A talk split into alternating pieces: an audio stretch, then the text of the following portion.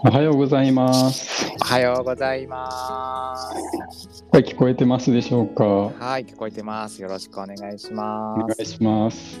えっと、じゃあ、では、では早速、タニッチのライフコストラジオ、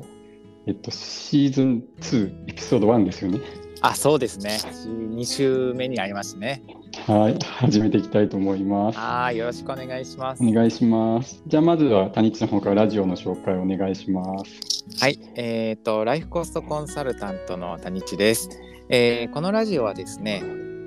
えー人生と向き合いながら、お金と向き合いながら、自分の自分らしい人生の選択肢の幅を広げる、えー気づきやなんか学びみたいなものをお届けするラジオとなっております。今日はですね、えー月に1回、まこっちゃんと一緒にお話を進めていきたいと思います。よろしくお願いします。はい、よろしくお願いします。でタニッチの自己紹介もお願いします。はい。えーっと、ライフコストコンサルタントとして、ミニマムライフコストっていう、自分と自分の家族ですね、大切な人たちをが、えー健康で暮らせる最低限のお金っていう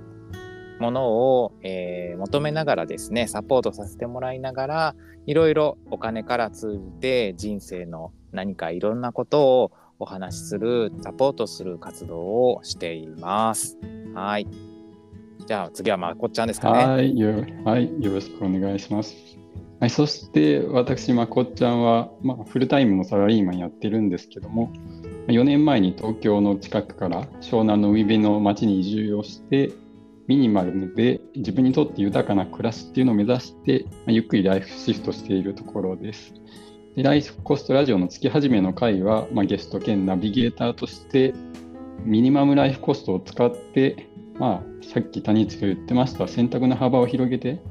まあ、どうやって自分らしい暮らしに変えていくかっていうのをちょっとじっくり谷内に聞いていきたいなと思ってますのでよろしくお願いします。はい、よろしくお願いします。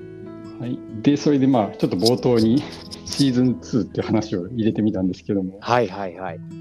なんか先週のラジオを聞いててシーズン144回で、うんうん。なんかありがたいことになんか1000回以上あのリスナーの皆さんに聞いてもらってるみたいな話を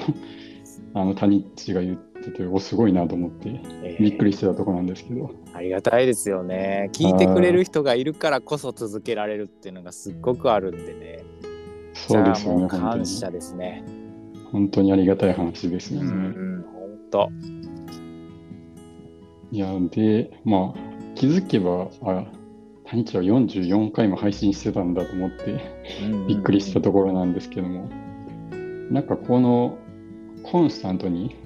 はい。あの積み上げていく感じがなんか毎月家計簿つけるとかなんかうんあのゆゆるゆっくりなんかコツコツやっていくなんかうん。あの谷内の やり方らしいなみたいな感じでなんとなく思ってたりしました。そうですね。なんか一気にできないですよね、僕逆うに。んうん、コツコツというかちょっとずつやっていく方がなんかアウトプットをちょっとずつする方が結構気持ちよかったりしてて、うん、あ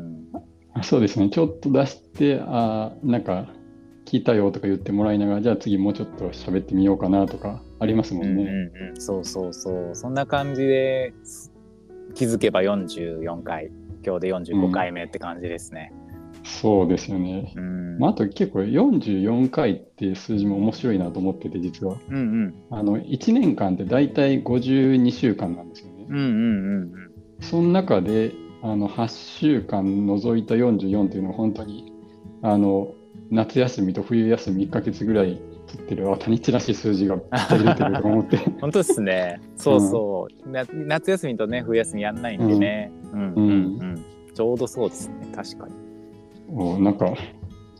ピタピタリと全てがあっててちょっと逆にすごいなってああ。あの一人感心してたって感じですね。いやなんか面白いなと思って。えっとでまあシーズン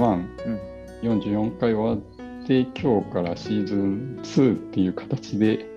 えっとなんかまあ何も変わらないと思いますけどなんかあったりしますか？何も変わらないですね。そうですね。まあまあ、でもね、発信する内容はあの一緒というか、まああの同じで方向性ベクトルは一緒でやっぱりこう、このラジオを通して少しでも何かの気づきとか、まあ、人生の選択の幅がね広がればいいなって思ってるので、うんうんはいはい、引き続きそういうのを伝えていきたいですね。そうですよね。よろしくお願いしますっていう感じですね。はい。で、まあ、ちょっとあの、前前回僕があのゲストでだあの出演させてもらった9月の回で、うんうん、あの、まあ、投資、ミニマムライフコストで浪費を抑えてでも、うん、まあ、ちょっと投資かさむ時ありますよねみたいな話をしてて、うんうん、まあ、例えばちょっとあのライフシフトしている途中とか、うんうんうん、あとはなんかちょっとやっぱり大きな買い物をしたいなみたいな、まあ、例としてはのタニッチのバイクとか、うんうんうん、あとはなんか旅に出る資金とか、うんうん、なんかそういう話をあのしてたんですけど、まあ、その時に、うん、あの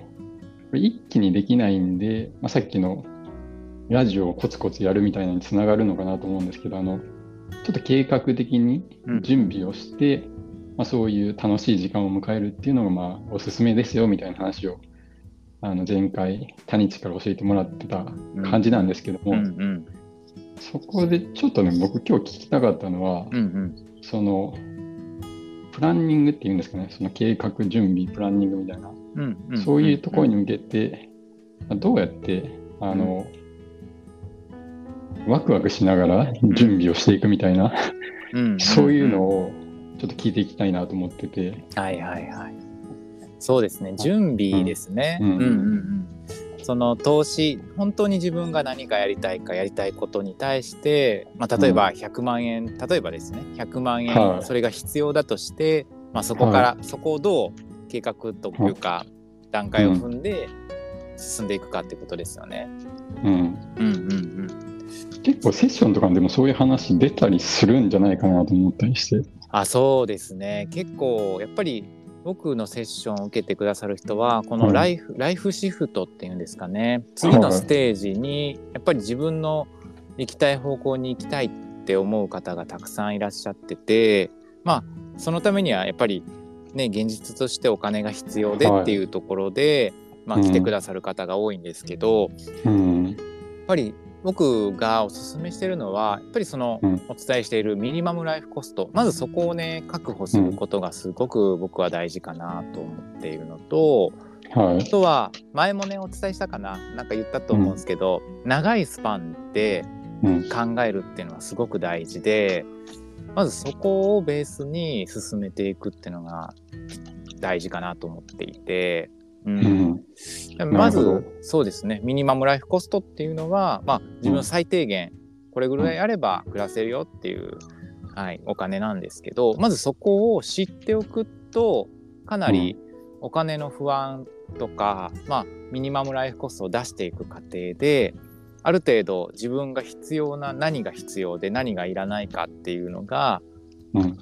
分かっていく分かっていく過程の中でミニマムライフコストが出るので、まあ、そこをしっかりと持っとくことによって、まず安心感が全然違う。分かってるのと分かってないのは全然違うっていうところ、まあ、そこを分かっとくっていうのが一つですよね。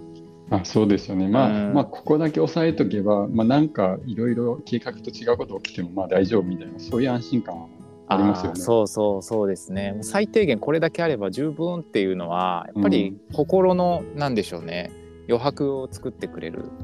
部分があるのでやっぱりどうしてもこう何かやりたいからめっちゃ貯めてキリキリであのお金を貯めな貯めなきゃって思ったりとかすると、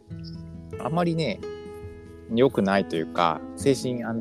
定上、そんなにこうちょっとしんどいお金になっていくなと思ったりとかするんで。あそうですよね、うん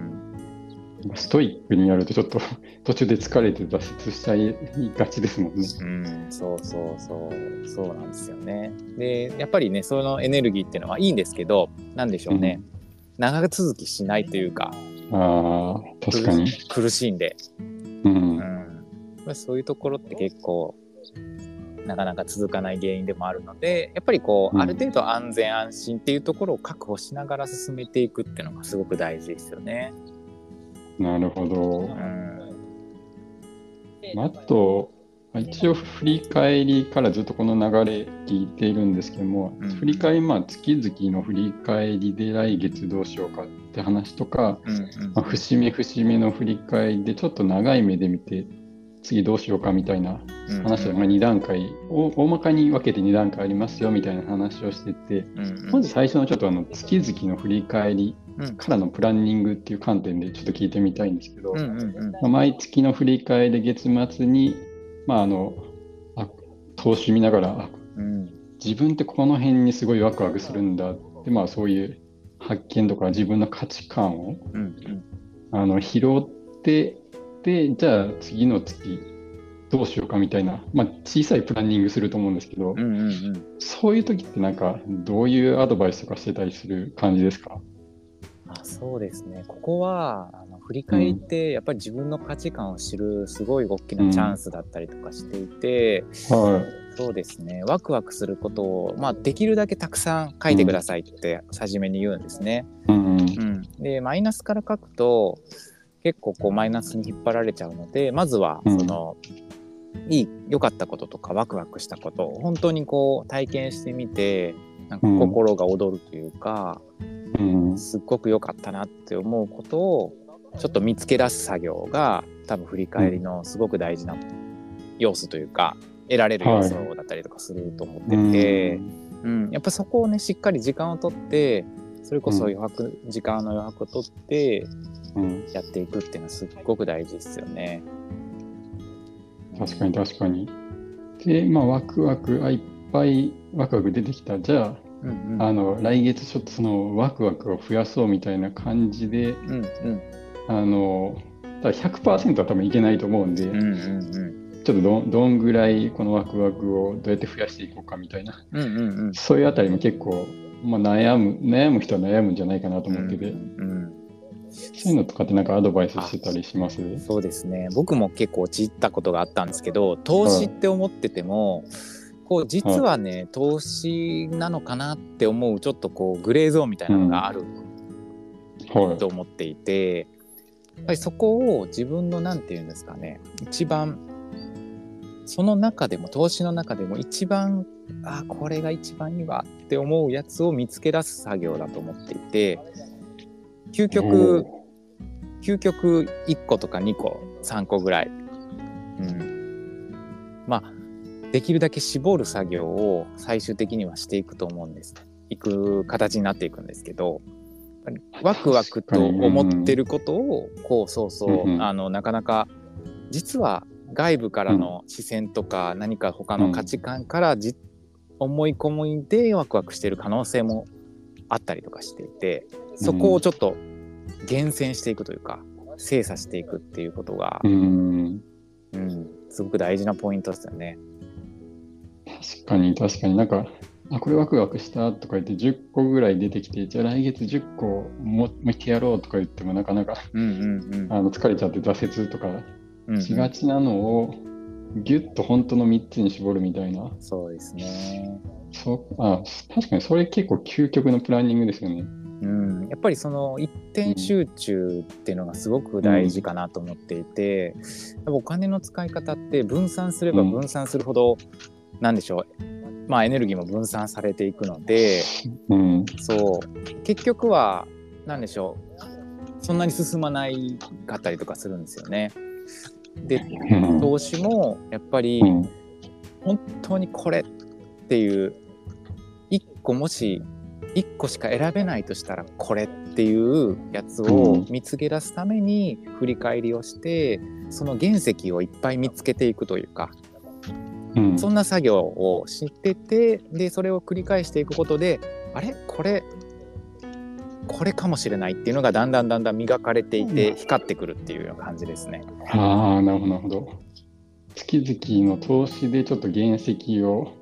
集めてきて、うんうん。そこから振り返りながら、あこの3つかなっていうのを見つけて、うん。さらにそこに投資したらなんか磨かれていくみたいな、そうそうそうそうそんな感キラキラしていじくみたいな。そうですね。いろんな石があると思うのでうんちっちゃいのも大きいのもあると思うんですけどやっぱりそれにい。ろんな、そうですね石があってきっとそこには共通点がどこかであったりとかしていて、でおいっぱい集めたそのピースみたいなものを原石を掛け合わせたりとか選別しながら一個のこうなんでしょうね大きな何かを見つけていくっていうような作業ですね。なるほど。うんあじゃあなんか毎月、僕もちょっとサボりが、忙しいとサボりがちなんですけど、うんうん毎月、あの振り返りをしていくと、どんどん原石がいっぱいゴロゴロしてたのが、うんうんうんどんどん数が減って磨かれてって、なんか厳選されたものが最終的には残っていく。そうですね。感じなんですかねうん、でそこに残ったところに、やっぱりこううん。ちょっとずつ貯めてきたものとかこれから貯めていくお金であったりとかを、フルベッドというか、全部はい。をそこに注ぎ込むような流れに持っていくとかなりその一個の厳選されたやりたいことっていうのははいはい。実現可能性がかなり高くなると思うんですよね。確かになんか月々でそこまで絞れてたら、なんかこの節目節目とかでうんうんかなりなんか積極的に投資に行けそうですよね、きっと。うん、そうですね。その、なんですかね、月々で出せる投資額ってそんなないんですけど、うんうんうん。まあ、節目節目とかでう、ん。またなんか3ヶ月か6ヶ月ぐらいうんうん。見て、あの、次とか考えてもいいかもしれませんみたいな話をうん。谷地してたと思うんですけど、うんうんうんその時に、なんか月々の振り返りでそこまで絞れてたら、結構、なんていうんですかね、最初の話じゃないですけど、選択の幅広が広い中で、うんうんうんなんかドンと投資もできそうなそうですね。感じが、うんちょっと今聞いててしてきたなと思ってて。なんかそこでさらに厳選していくと、多分、まあ、ミニマムライフコストがすでに出ている状態だと結構低かったりとかしたり、余白がお金の中で出てきてる状態だと思うんですよね。でさらに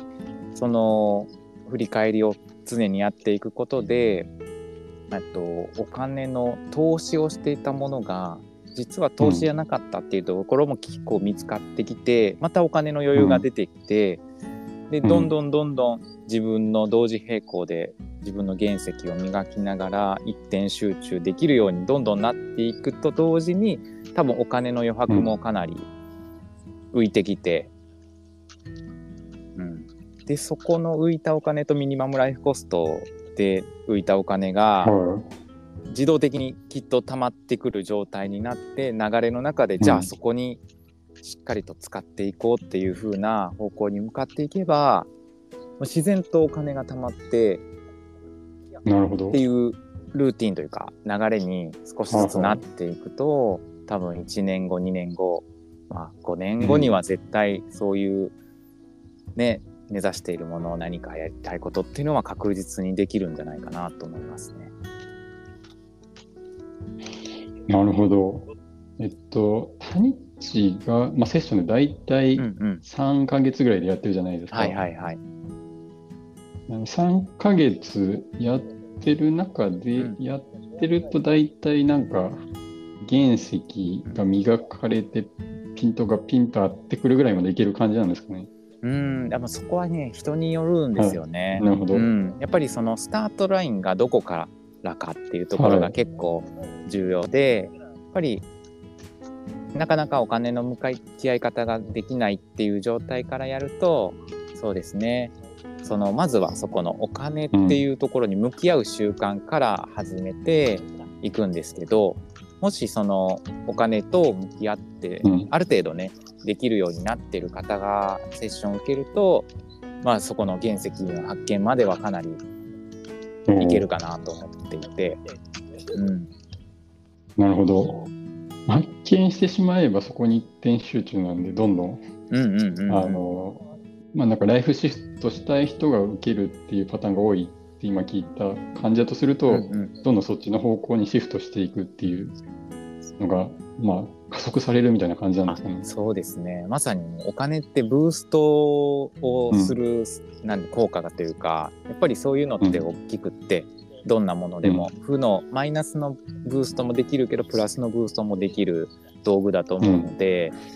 ぱそこが見つかってこれってなった時のお金の力っていうのはすごいですね。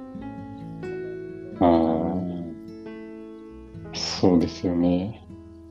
いやーなんか、ああ、の、ちょっとうん9月、9月ちょっとね、結構忙しくて、うん。僕も振り返りサボってて、なんか、ちょっと冷や汗が今出てきてるんですけ うんど、あちょっと、あ、ちょっとちゃんとやっとかなきゃとか今すごい思って。うんうんうんうん。あなるほどね。これって見つけてそこに、まあ、お金と、まあ、お金に余裕があると多分時間の余白とかもできやすいと思ううんので、うん。時間も一緒にとそこの、なんていうんですかね、原石にうんうんうん。どんどん回していけるのかなと、なんか今日聞いてて思った、ん思い思った感じですね。うん、そうですね。いや本当にそうで、お金の余白が出てくる、どっちが先か分かんないんですけど、うんお金の余白を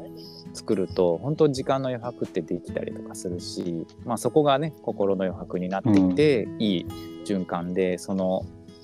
円っていうか輪っかがどんどんどんどん波紋的に広がって大きくなっていく。なんかそういうイメージが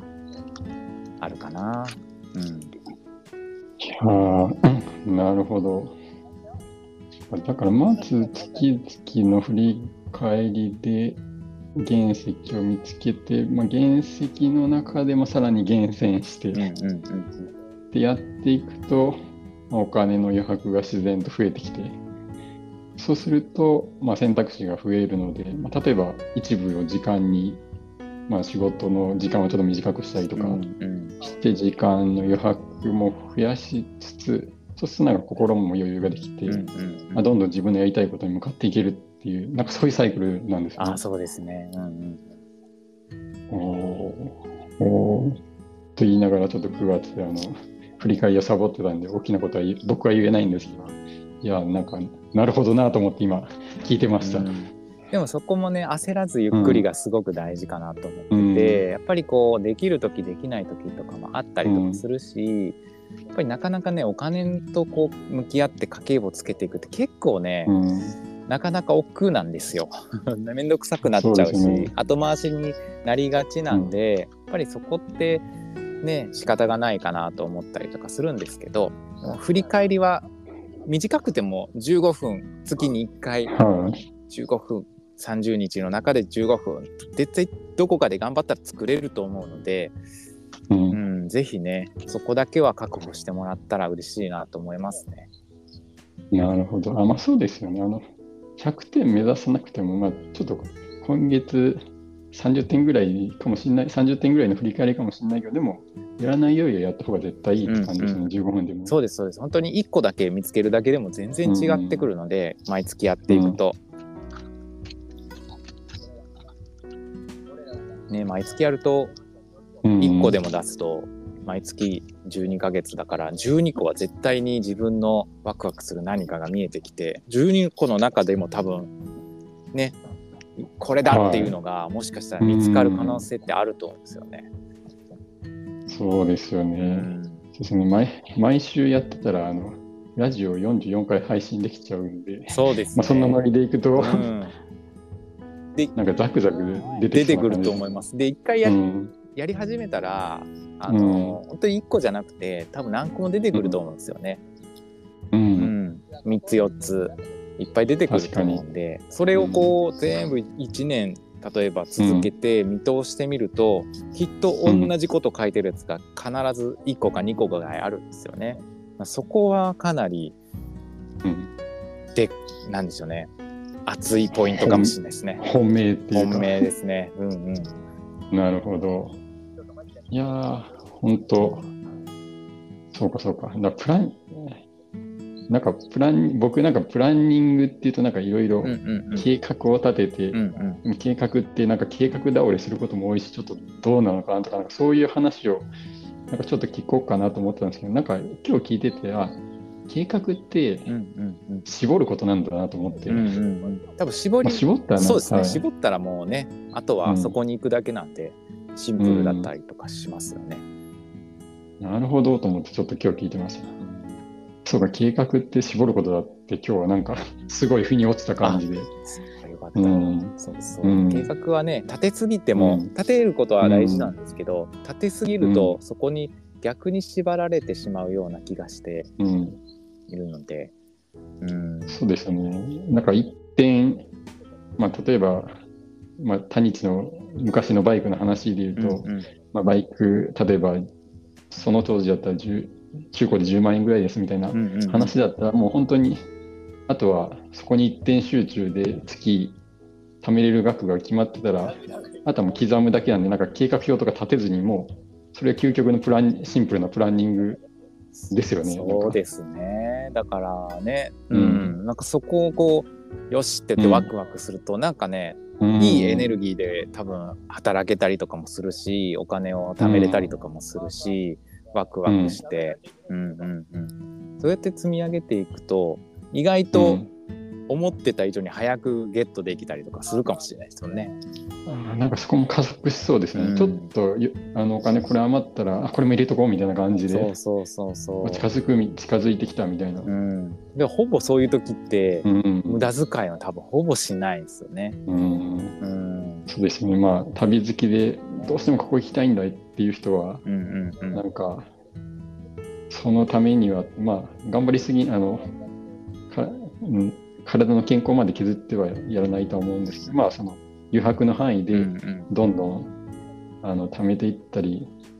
ワクワク貯めていったりできそうですよね、なんか。うんうんうんうんそうっすね。うんいや、なるほど。絞ることですね。ポイントはやっぱ絞ることなんですね。いやそうですね本当に絞ることだと思います。で、うんやっぱりこういろんな人も僕自身もそうやし、うんうんいろんな人の話を聞いててもやっぱりこう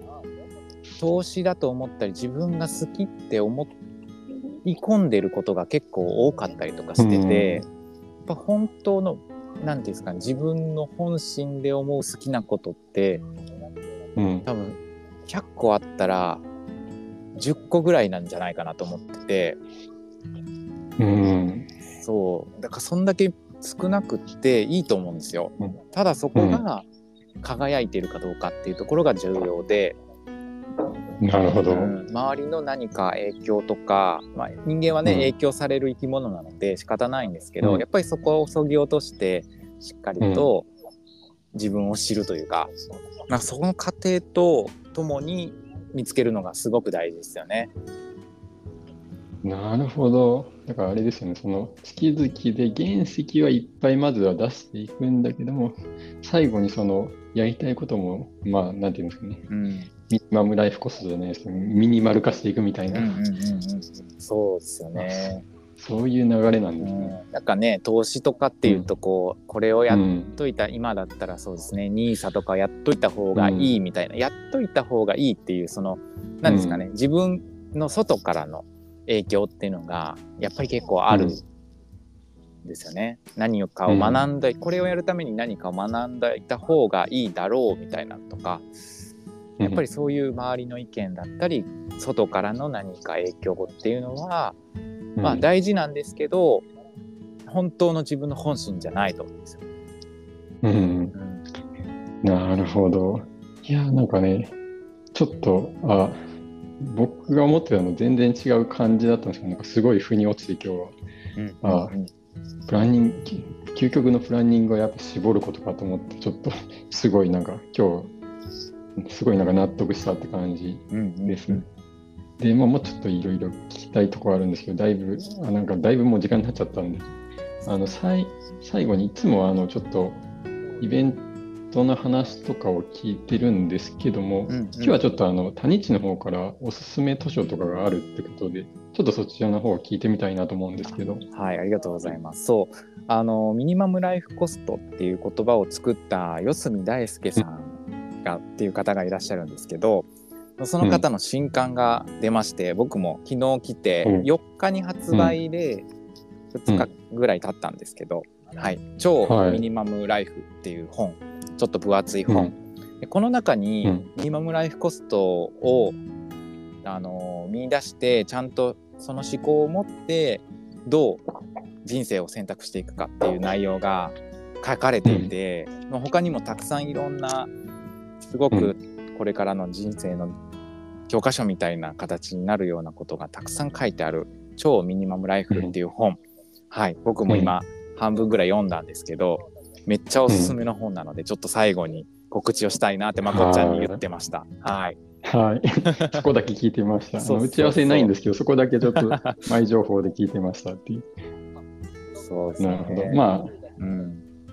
そうですね。まあ、ミニマム、タニッチが始めているミニマムライフコストコンサルみたいなの。の概念を初めに作られたのが四隅大輔さんっそうですね。そうですね。ていうことなんで、まあ、その最初の、なんですか、考え方みたいなのが多分、そのミニマムライフ、あ、超ミニマムライフか。そうですね。うんうん。に書いてあると思いますんで。はい。なので、まあ、合わせて、あの、興味ある方は読んでいただければ、うんうんうんよりなんかタニッチの発信のことも理解できたりするんじゃないかなと思いまはした。い。ぜひぜひやってみてください。はい。はい。で、まあ、ちょっとね、いつもすぐ 30分があっという間ですごいいつも残念なんですけど、ちょっと時間が来てしまったので、まあ、ちょっと今日のラジオこの辺で、はい。あの、そろそろ終わりにさせていただこうかなと思います。では、あの、今日も 皆さん素敵な一日をお過ごしください。はい。ありがとうございました。やっててお前さ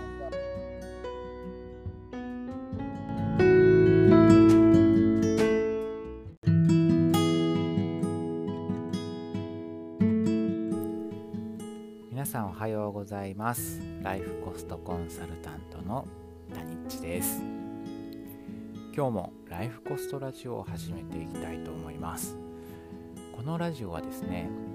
お金と向き合って、えー人生の選択肢を広げて自分らしい人生を歩むヒントをお伝えするラジオとなっております。えー今日はですね収録は、えっといつも毎週金曜日にしてるんですけども、今日は土曜日の朝今は5時ですね、えー今収録しているのは10月なので5時朝の5時はまだ夜空が広がっていてぼんやりと僕の目の前で、えーうっすらね太陽が昇ってきている感じがあります。そんな雨上がりのとても空気な澄んだ朝に収録をしています。はい最高ですね。はい皆さんもぜひ早起きおすすめなので、うん、チャレンジしてもらったらいいかと思います。さて、えー今日のお話なんですけども、えー最近ですね前回もですけどグループコンサルの話をさせてもらいました、えー今日もですねそこでお話しした少し、えーっとテーマをお話ししながら何か人生の選択肢の幅を広げるヒントになればと思います、えー先日ですねあのグループコンサルが今ちょうど2ヶ月目に入ってうーんとすごくお金と向き合う気づきみたいなものが溢れ始めた感じです、えーと今回はですね 4, 4人の方プラス僕なので全員で5名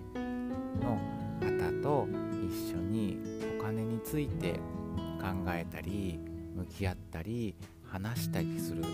場を毎週1回あるんですけどもそこで今回話したテーマが物。はい。物っていうのは大概お金と交換して手に入れることが多いかなと思います。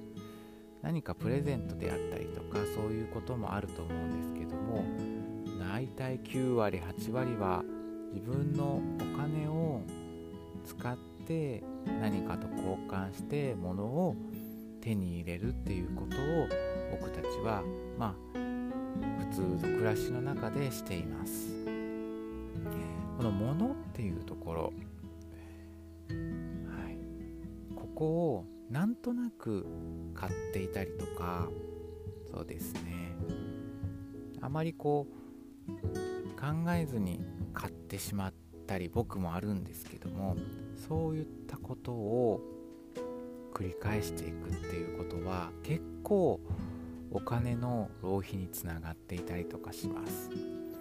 で僕がおすすめしているのは物を厳選するっていうことをおすすめしています。そうですね。例えばうんと日々着ている服とか、うん、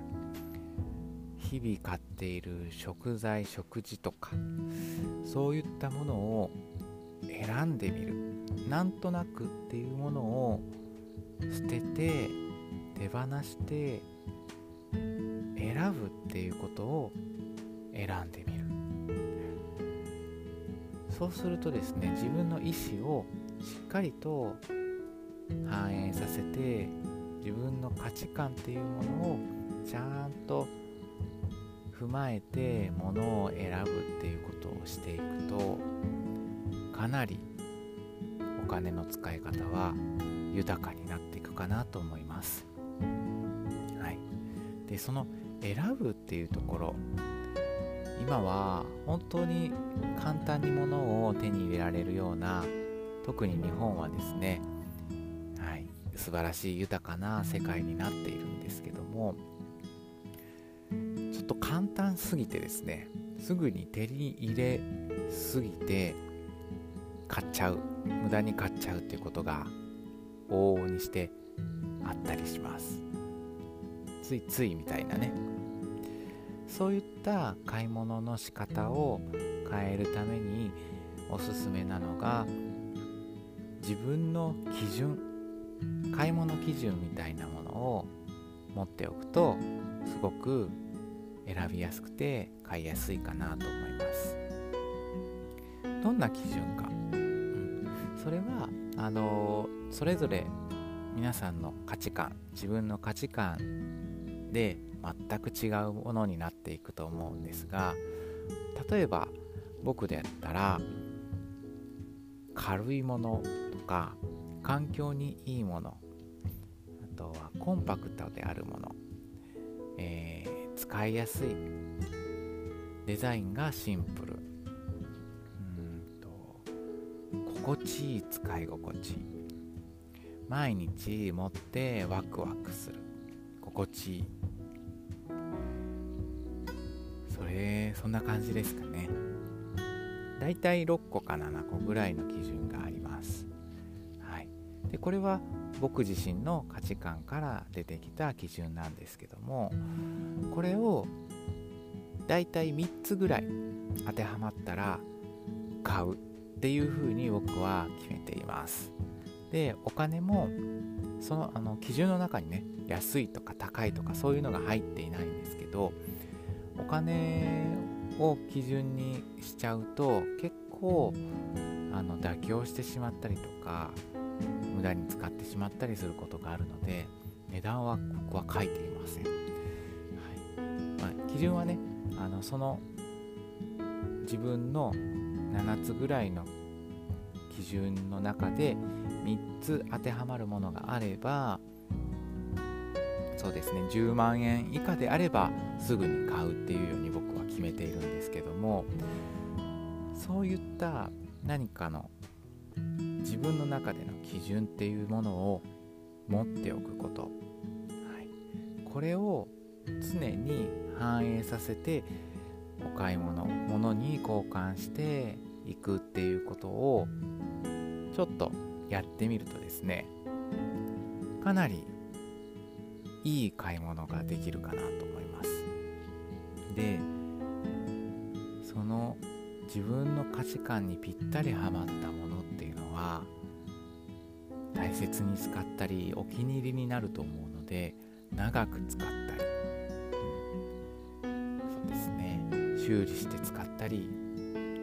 繰り返し繰り返しいろいろ使っていってまた同じものを買うっていうこともあったりとかします。そういった方に、あのー、長く買えたり使えたりとか